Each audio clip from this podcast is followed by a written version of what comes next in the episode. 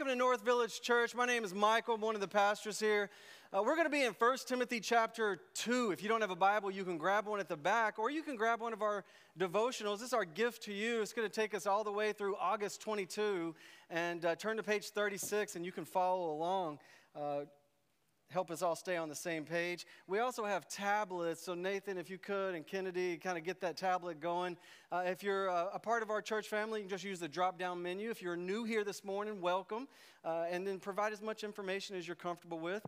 We want to make it as easy as possible to learn about North Village Church. Well, this morning, we're going to launch into a new series called What About? All right, you can look through the devotional to see uh, where we're going over the next nine weeks, and and you're going to see that we're covering, uh, you know, some some exciting subjects. We're going to get into politics and sex and race and women, and it's basically all the things you're not supposed to talk about. Like, not, not only just like not on Sunday morning, but like anywhere, right? And uh, we're going to get into it because the reality is, is that these conversations are happening everywhere, like all around us. It's coming up at school. It's coming up watching Disney. You're watching the news. You're with extended family. You're with friends. You're talking to a neighbor. Like, it's all around us. And, and we could come together on Sunday morning and act like it's not happening all around us, or we could just acknowledge that, that it is. And so that's what we want to do through this series. We want to acknowledge that these conversations are happening all around us. And the reason they're happening around us is because these conversations are important.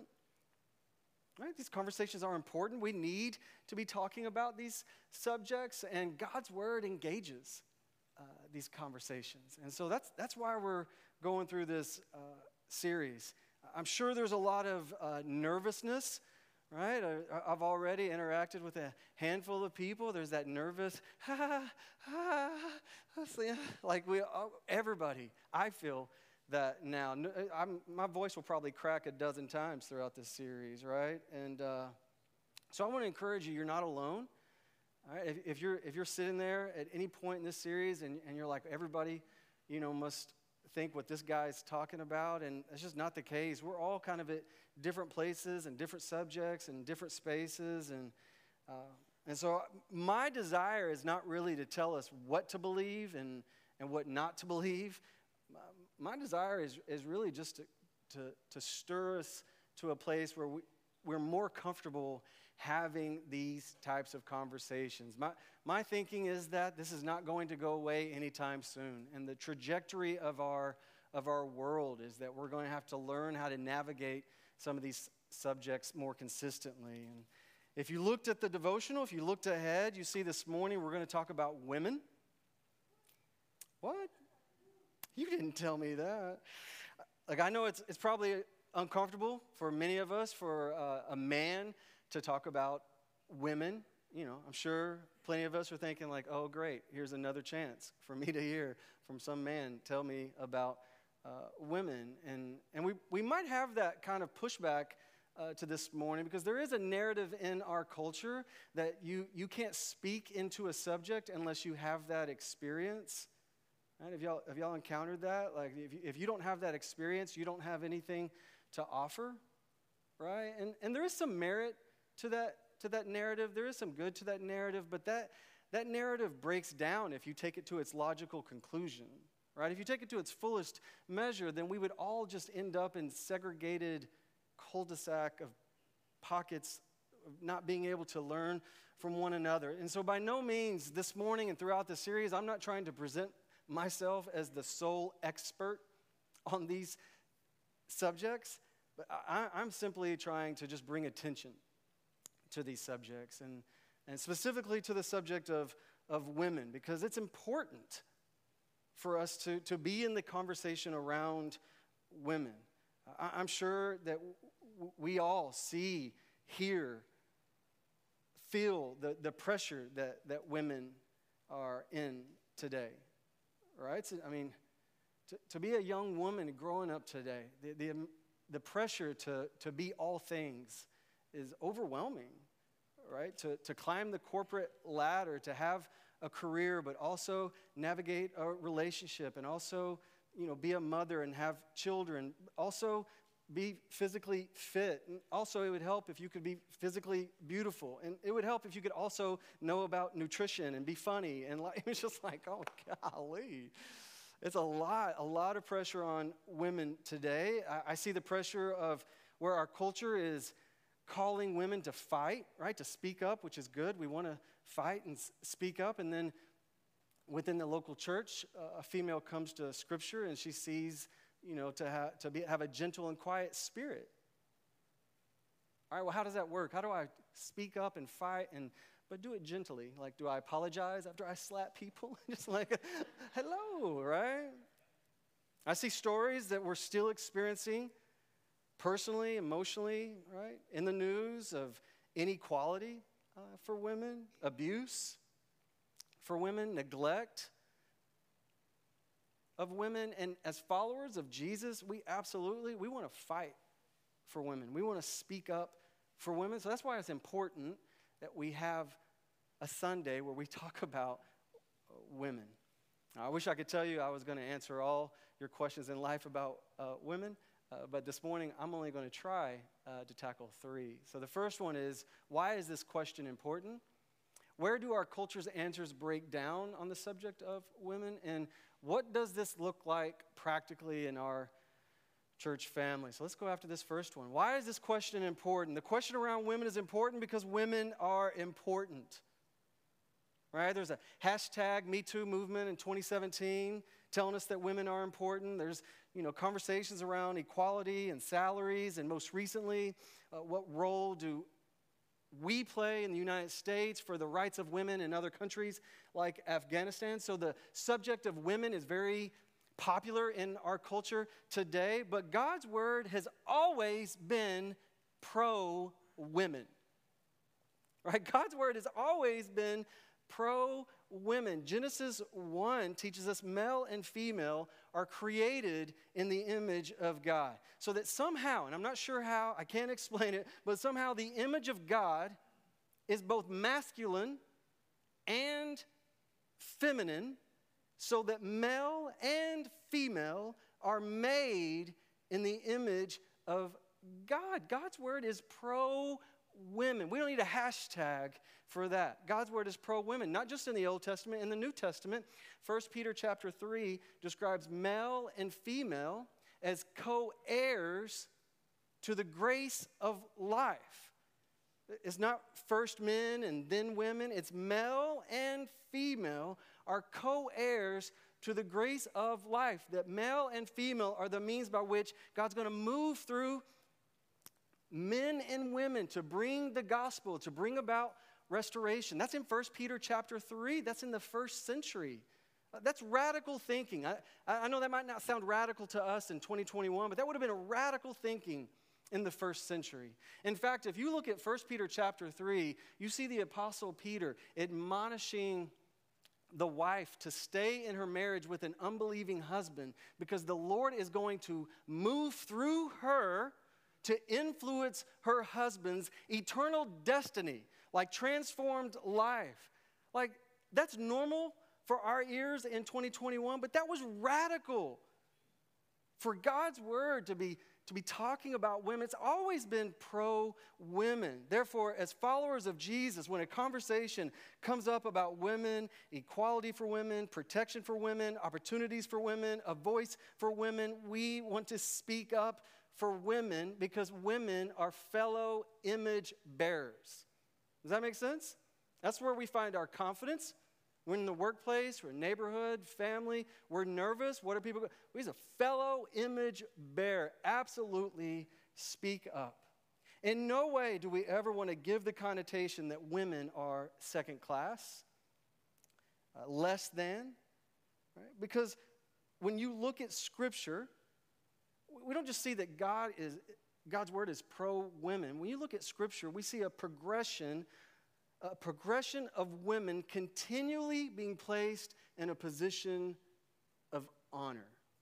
Well, write that phrase down in, in your notes, because this is, this is an important phrase to capture. The phrase, the progression of women being placed in a position of honor, is consistent throughout Scripture. Let's just understand. Right now, our culture is creating this narrative that the Bible is oppressive toward women. And so you got to toss it out. Right? The message is everywhere. There was a time when you only would have heard that message at the college level where a professor would have made a jab at Christianity and like making fun of, of women, the Bible, blah. But now that message is everywhere. Like you're going to get that in Disney. You're going to get that in education. You're going to get that in the news. Like our young, our young ladies are being raised with the belief that the Bible is oppressive towards women, and that's just not true. It's not true. Yeah, you could take verses, and we'll look at a few of those verses today, and you could kind of pull some of those verses out, and we'll feel it this morning of like, well, that's weird. Like, why does it, why does it say that? But when the, Scripture as a whole, the progression of Scripture, you see women being placed in a position of honor. Now, if you're tracking with me this morning, there's probably a part of you that's pushing back on that a little bit and saying, why has it got to be a progression? Why do we have to have a progression of women being placed in honor? Why doesn't it start with like Rosie the Riveter right there, right, on page one? Like, what's up with that? Well, it does. If you go to Genesis one and two, in the beginning, God creates the heavens and the earth. Male and female are made in the image of God. So in the beginning, that's the dream. That's heaven on earth, Genesis one and two. That's the plan. The problem is Genesis three. Genesis three, sin enters into the story, and at that point, from Genesis three on, everything falls apart. Like there's a fracture from Genesis one and two. That's beautiful. Genesis three, pff, what happened? And from that moment on, like humanity is just layered with murder, death, and bloodshed. That's hard for us to kind of step back into that, but you got to lean in with me. Remember when we went through the gospel presentation, God's design? That's Genesis one and two. Brokenness, that's Genesis three. All right, so when we look at scriptures in the Old Testament, and you see the idea of a female being attached to a male as a husband, as a father, in any context, we're going to read those verses, and we're going to cringe. Should be like, what's up with that? Because we're going to read it through the twenty twenty-one eyes. But in, in that day, in the context of the day, you got to know the laws that you're reading, the verses that you're reading would have been a means of, of grace and mercy to the women of that day. Because there was no nine one one for a woman to call. Does that make sense? There's no social structures. There's no police on the corner. Hello, police. I want to, you know, there's there's none of that. Like, it's humanity is like just trying to survive around murder, brutality, and bloodshed. So when you see those verses, that is God's grace, really. It's God's means. It's not what God wants. What does God want? He wants Genesis one and two. And then we see that progression because it's like he's just trying to hold humanity together. It's like band-aids of, of destruct, destruct, trying to hold it together. All right, there, there's principles I'm going to try to refer to throughout this series, and there's a principle called rhetorical context. If you're not familiar with that, you want to write that down. I attended the University of North Texas, the prestigious university. They, I studied rhetoric. There you go, one other, ha, two maybe, yeah. They taught me about rhetorical context. Rhetorical context is when you go to study an act or a composition and you try to understand the context of that day when it was written. We try to understand the biases we have and we try to step back into humanity. You got to do that with those scriptures. To be able to see the progression of women being placed in a position of honor, you got to apply some rhetorical context. When, when you see, you know, men are allowed to have concubines, sexual partners. We're going to read that and we're going to be like, that's weird. Why, is, why would God want that? He doesn't. He's just trying to hold it together. When you see spiritual patriarch, patriarchs uh, like Abraham, Isaac, Jacob, and Joseph having uh, polygamy, you're going to be like, what's up with that? Why does God? He doesn't want that. But it would have been a means of grace to attach that female to a male just to try to keep her alive because it was such a brutal time in history. Does that make any sense?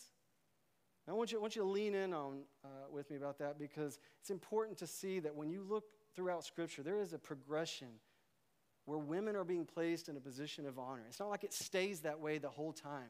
There's definitely an improvement. Let's look at our second our second subpoint is, where do our culture's answers break down? Again, there's a narrative in our culture right now that the Bible is oppressive towards women, so much so that it's possible that you might find yourself feeling pulled. Like, it's so thick right now that you might find yourself thinking, uh, can, can, can I be for Jesus, or do I have to be for women, but I can't be for both? Do you feel that at all? Like, if, if, if I, I want to be for women, I'm not against women, but then it sounds like if I tell people I'm a follower of Jesus, that they might look at me funny, and so I'm like, oh, women, right?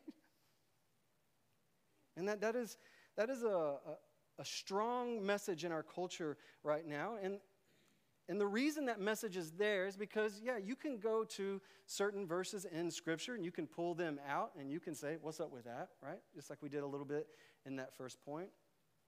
What our culture will also do is go to quotes throughout history from, from, from church leaders in the two hundreds, in the four hundreds, fifteen hundreds, probably twenty twenty-one.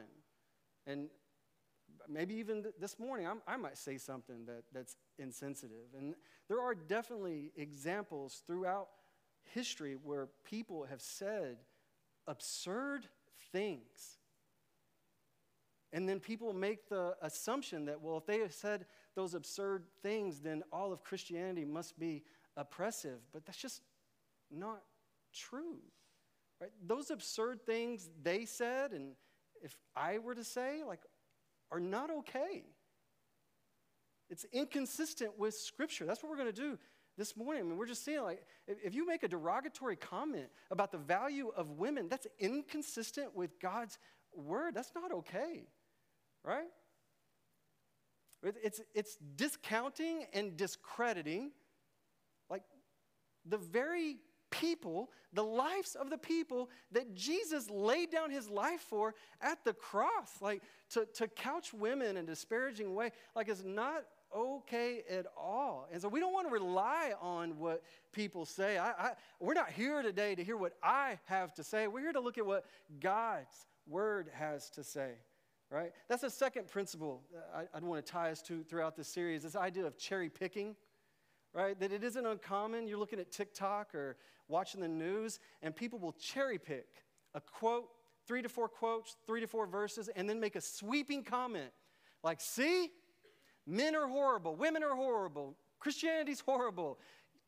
Look, you, you got to be on the alert when people say things like that. When you're listening to me throughout this series, if I start cherry picking, be like, whoa, whoa, whoa, whoa. You can't just pick three or four that might be true and then make a whole sweeping statement. We want to look at the whole of Scripture, right? That's why we want to see that. There's a progression. So let's look. You look at Scripture.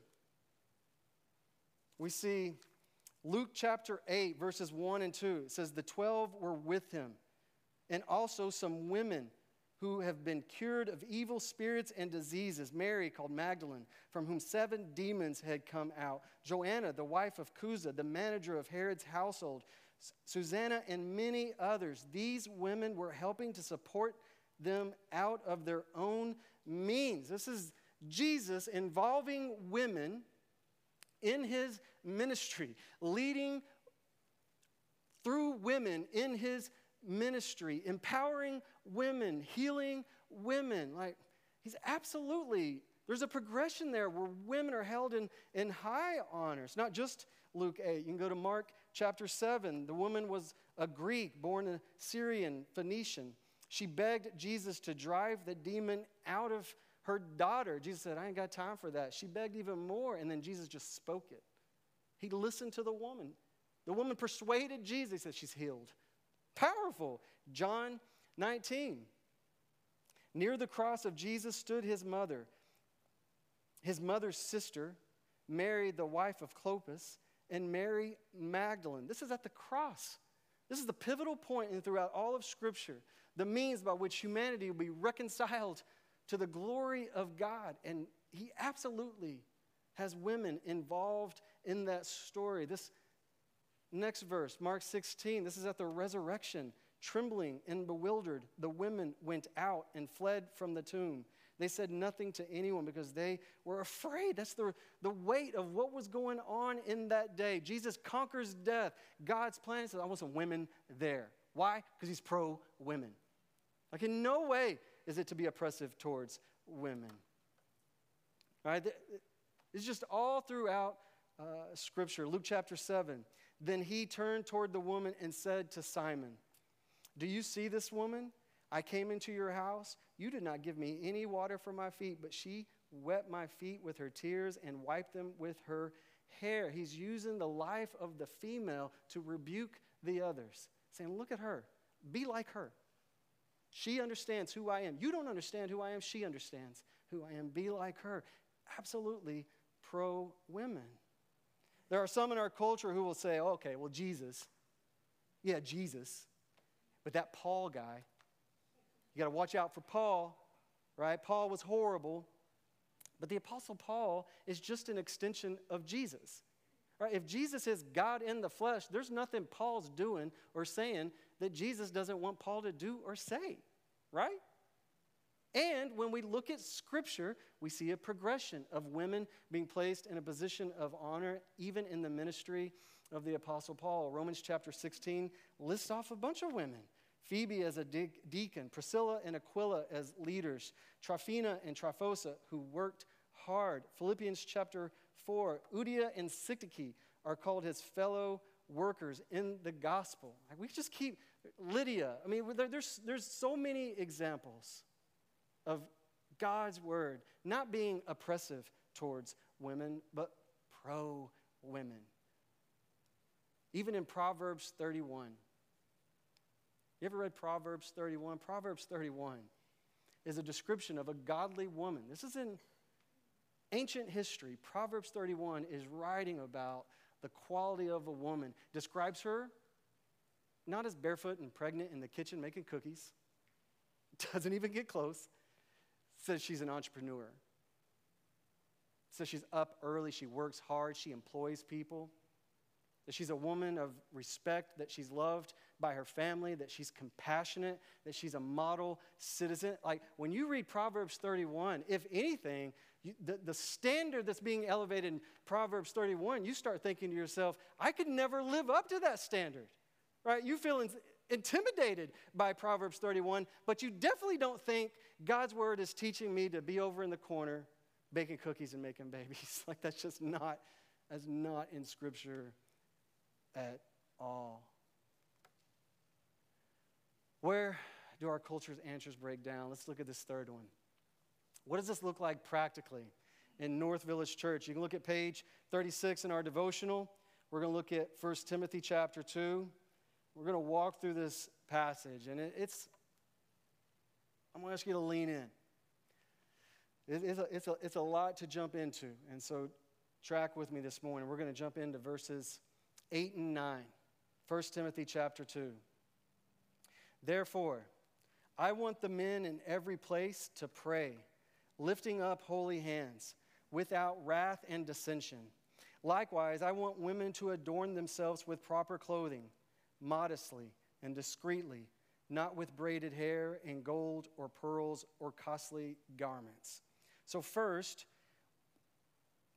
we're We're violating rhetorical context, right? Because I we have we're not studying First Timothy. I'm just dropping you in to chapter two. So that's not really a good thing you want to do. So let me just, just bite-size context. First Timothy is written by the Apostle Paul to Timothy. It's what's called a pastoral letter that Timothy is left uh, in, in responsible for a local church in Ephesus, and Timothy is discouraged. All right, there's a lot of false teaching. Uh, in, in Ephesus, there's a lot of gossip. There's a lot of, a lot of slander. It's like Jerry Springer, right? When, when they come together in worship. You know, do you know Jerry Springer, Kennedy? No?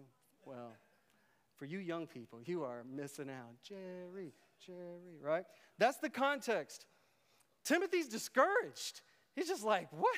Why am I here? Like, I would rather be someplace else. And so the Apostle Paul writes First Timothy to encourage him.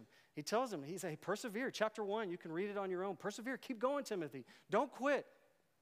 He says, look to Christ. Trust in Christ.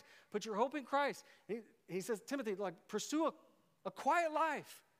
I know it's chaotic around you right now, but just trust in Christ. Pursue peace and quiet. In verses eight and nine, we see examples where we can ask ourselves, is this a principle or is this a command? When you study Scripture and you see cultural references, you want to ask yourself, is this a principle or is this a command? Right? A command like do not murder. That's a command, right? It's do not murder. What he's describing there, like lifting holy hands, is that a command? Not having braided hair. If, if your hair is braided this morning, or, you know, are you in defiance to the Lord? Is that a, a command? And And the way you can kind of discern between a principle and a command is if it's specific. Do not murder is specific, but holy hands and braided hair, well, that's that's general. Well, first of all, what does it mean to have holy hands? Like, you, I mean, it's a figure of speech. You know, nobody's hands are independently holy, right? There's a there's a, a principle the Apostle Paul is describing there, that when the local church comes together, that we want to be a people who aren't backstabbing each other, that we have holy hands, that we have clear conscience uh, with one another. And that braided hair, it's about coming together and just trying to look at me, right? Look at my six-pack abs, look at like my new, like, we're, that's a principle. Like, when we come together, it's not about bringing attention to ourselves. I know this is tedious, right? But lean in with me because it's going to get exciting. Let's look at verse uh, verses ten and eleven. But rather by means of good works, as is proper for women, making a claim to godliness. A woman must quietly receive instruction with entire submissiveness. What does that mean? All right? At first glance, could read those verses, and, and maybe there's an impulse in some of us right now to, I'm done. Some of us are like, I checked out at point number one. What are you talking about? Like, I'm already done. Like, you you look at that verse, you're like, are you kidding? Like, is this guy done? Like, it's it's just hard. But you got to remember when we come to Scripture that we have our own personal biases that cause us to be triggered by those words, right? Like, w- we know from what we've just talked about, just briefly, that God's word is pro-women. So he's not trying to get in a jab. But it's hard for us to read those words because I mean, we're twenty twenty-one, and so we've been influenced by hashtags and civil rights movements and and and women's rights and what's going on in Afghanistan. And so there's a so as you as you feel that impulse this morning, my invitation to you is just to go slow. Like, even as you leave here today, as you wrestle with God's word, go slow and ask the Holy Spirit, say, help me, lean in uh, with this, because it's not to offend us. He's, it's not to hurt us. Second, I just want to try to draw out some of the background on these verses. The Apostle Paul, who's often villainized, if you don't know that, he's often villainized in some circles, he's calling women to good works. I mean, sometimes we can't even see that because we're just so caught off by some of the language, but you see that in verse ten. Most of the world is valuing then and today women for physical appearances. That, that's the message. If you're pretty, you're valuable. Not in God's word. Not in God's word. The Apostle Paul said, yeah, braid your hair, put on some makeup, whatever. Like, but that's not where your value lies. And so he's admonishing women to good works. We can't sweep over that. It's very pro-women. Then verse eleven, um, all right, we, we, we, we tend to, to struggle with, with verse eleven, but first we got to see there's good works in verse ten, and then verse eleven, do you see that he's also admonishing women to learn? You say, well, learn quietly, but still, we'll get to that, but it's still learn. Like, that would have been a rhetorical context of the day. God's word affirming women to be educated and informed and learned would have been radical. Like, in the Roman culture of the day, a female would have been thought to be inferior. intellectually. It's wrong. It's unbiblical. It's not right. But that would have been the norm. Like, that's just, like, of course. And yet in God's word, doesn't adapt to the culture of the day. But Paul says, no, we want, we want women to learn. So let's get into the quietly, right? Learn quietly. You say, learn quietly. That just, that rubs us the wrong way also. I get it. But you got to keep in mind, in the context of the day, in the local church, there's false teaching that's rampant. There's gossip. There's slander. It's, it's a circus. The admonition to learn quietly is also given to Timothy. If you read verses one to seven, the, the same challenge to the female is also to the male, that when we come together in worship, we're not jumping over each other. We're not trying to outdo one another, but there's order, right? That there's a, a quietness. And then the word submission. The word submission is difficult for us to hear. I get it. I, I feel that also when I read it, but we got to understand our biases, that when we hear the word submission in our ears today, it has a negative connotation. But in no way did submission have a negative connotation in Scripture. It's, I mean, first and foremost, our submission is unto God. To the God of Scripture. Our first submission is to love him and to love others. That's clear throughout Scripture. So the idea that submission is being used to be abusive towards women or, or to be toxic uh, or, or to, to be neglectful in any way, that's not what it means at all. So we can clearly reject that. In fact, the clearest, the best picture of biblical submission is in the Trinity. When you want to think of a good example of submission, the Father, the Son, and the Spirit, they're all equally valuable. They all have different roles, and they all mutually submit to one another to accomplish the glory of God. Amen, Amen right? So I, I get it, there's a, there's a pushback, but when you see some of these words, just ask the Holy Spirit to help you to go slow and help you to see, maybe, maybe there's more in there. Maybe there's some lenses that we're wearing that we can, we can take off. Let's, let's go to verse twelve. Verse twelve says, "But I do not allow a woman to teach or exercise authority over a man, but to remain quiet." Again, you're like, Michael, come on now, man. You were just pushing the envelope here. Let's just take a half beat. I do not allow a woman to teach or exercise authority over a man, but to remain quiet. First, the context of verse twelve doesn't apply to all women, all men, in all contexts.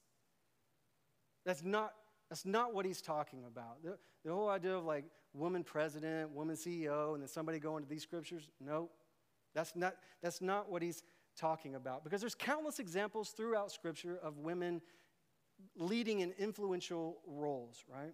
The context of verse twelve is specifically in the local church, and it's specifically at the elder role. Right, that there's false teaching happening in the day, there's chaos, there's confusion, and so he's, he's, he's given a charge like to create order, to create peace, like that you want, you want uh, an elder that's in a male role to function in that role so that he can, he can spiritually protect and guard the flock. That's why if you turn the page over into First Timothy chapter two, you're going to see qualifications of an elder. So that it's not describing every male, right? That verse twelve isn't applied to every male, but that it's the, it's the elders of the local church. And here in our, our church family, like we apply that to the, that our elder are not just men, but men that meet the qualifications of First Timothy chapter three. Now, if you're tracking with me this morning, your natural pushback should be like, how do we know that's not cultural? How do we know we haven't, like, that's back then, Michael. Why would we still think about that? It's twenty twenty-one. Don't we need to grow beyond that? Why would we hang on to that? Look at verses thirteen, fourteen, and fifteen. Verse thirteen says, "For it was Adam who was first created, and then Eve. And it was not Adam who was deceived, but the woman being deceived fell into transgression. But women will be preserved through the bearing of children if they continue in faith and love and sanctity with self-restraint." Look, I understand that that might be hard to read, but what I, I want you to really focus on is that the Apostle Paul is grounding his instruction not in culture, but in creation.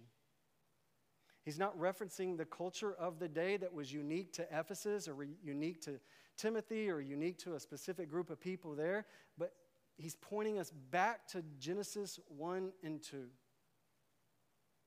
to what, to what God intended for us to have from the very beginning. And he's reminding us that in Genesis one and two, that there is Adam, who is called out to be a spiritual leader. And that there is Eve, who's to come alongside Adam as a, as a powerful source of influence. And so that the two of them together are a powerful force, rightly living under God's provision and protection.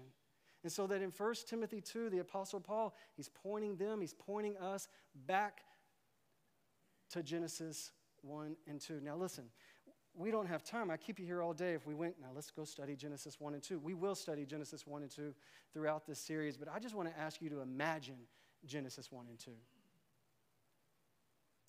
And close your eyes if you have to, but imagine Genesis one and two where everything is perfect.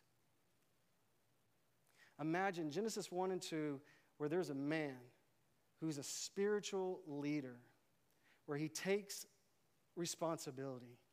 He's a man that's courageous, right? He's not over there eating Cheetos, watching video games, taking naps, like chauvinistic, like inconsiderate, insensitive, but he's the type of man that you admire.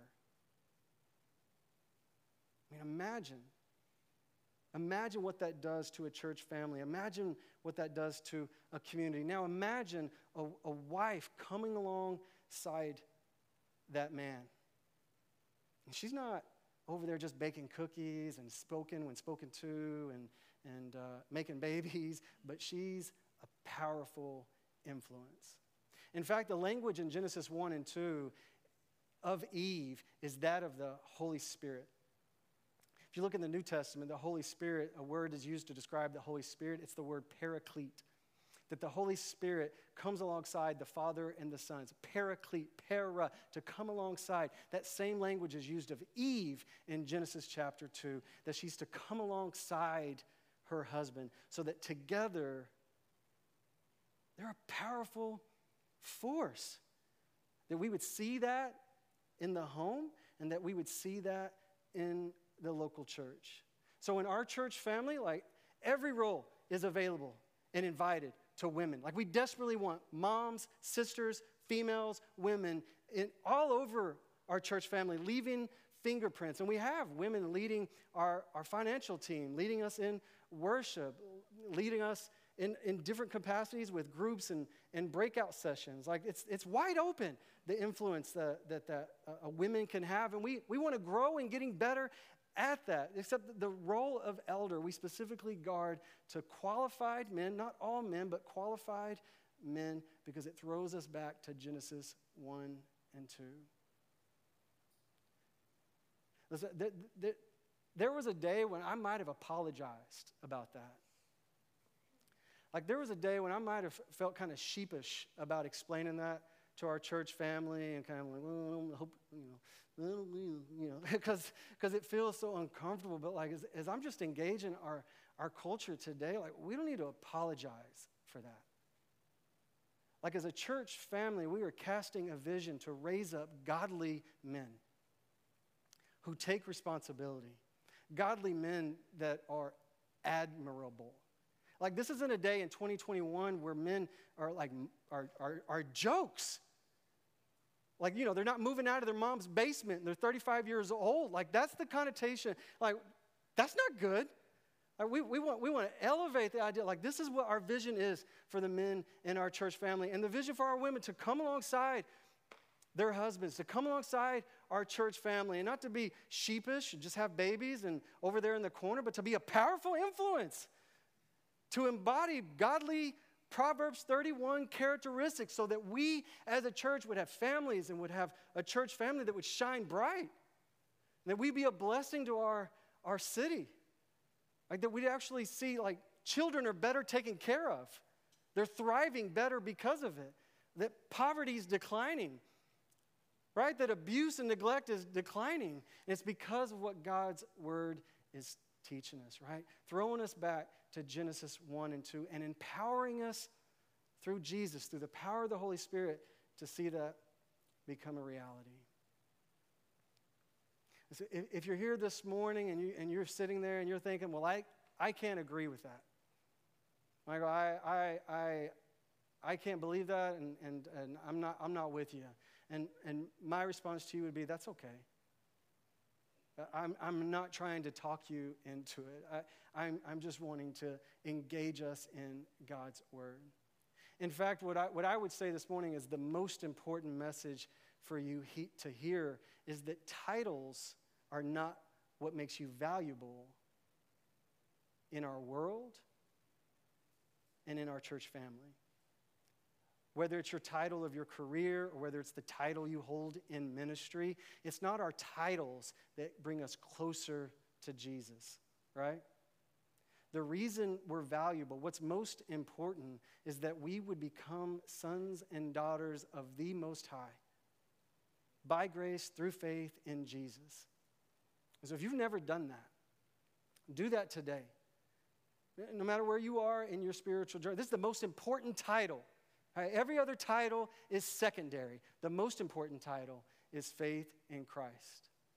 So we're going to celebrate communion today. We didn't plan it this way. We celebrate communion on the third Sunday of every month. What a great, great way for us to start this series and remind ourselves that we're, that we're a family, right? That we're in Christ, that our title in Christ is what's most important. So as our worship team comes forward, and I, I want to invite you to come forward. You take that cracker and you dip it in the juice, or you take a little portable communion if that's what you're more comfortable with. And we're reminded that, the, that Jesus' blood has been poured out, that his body has been broken at the cross. And that's what we're celebrating. And we're walking forward. We're not walking forward in our titles, but we're walking forward in Christ. So as I pray, I want you to come forward as you feel led and celebrate the lives we have in Jesus. Father in heaven, thank you so much. Thank you so much for uh, just a church family that's willing to engage these conversations today.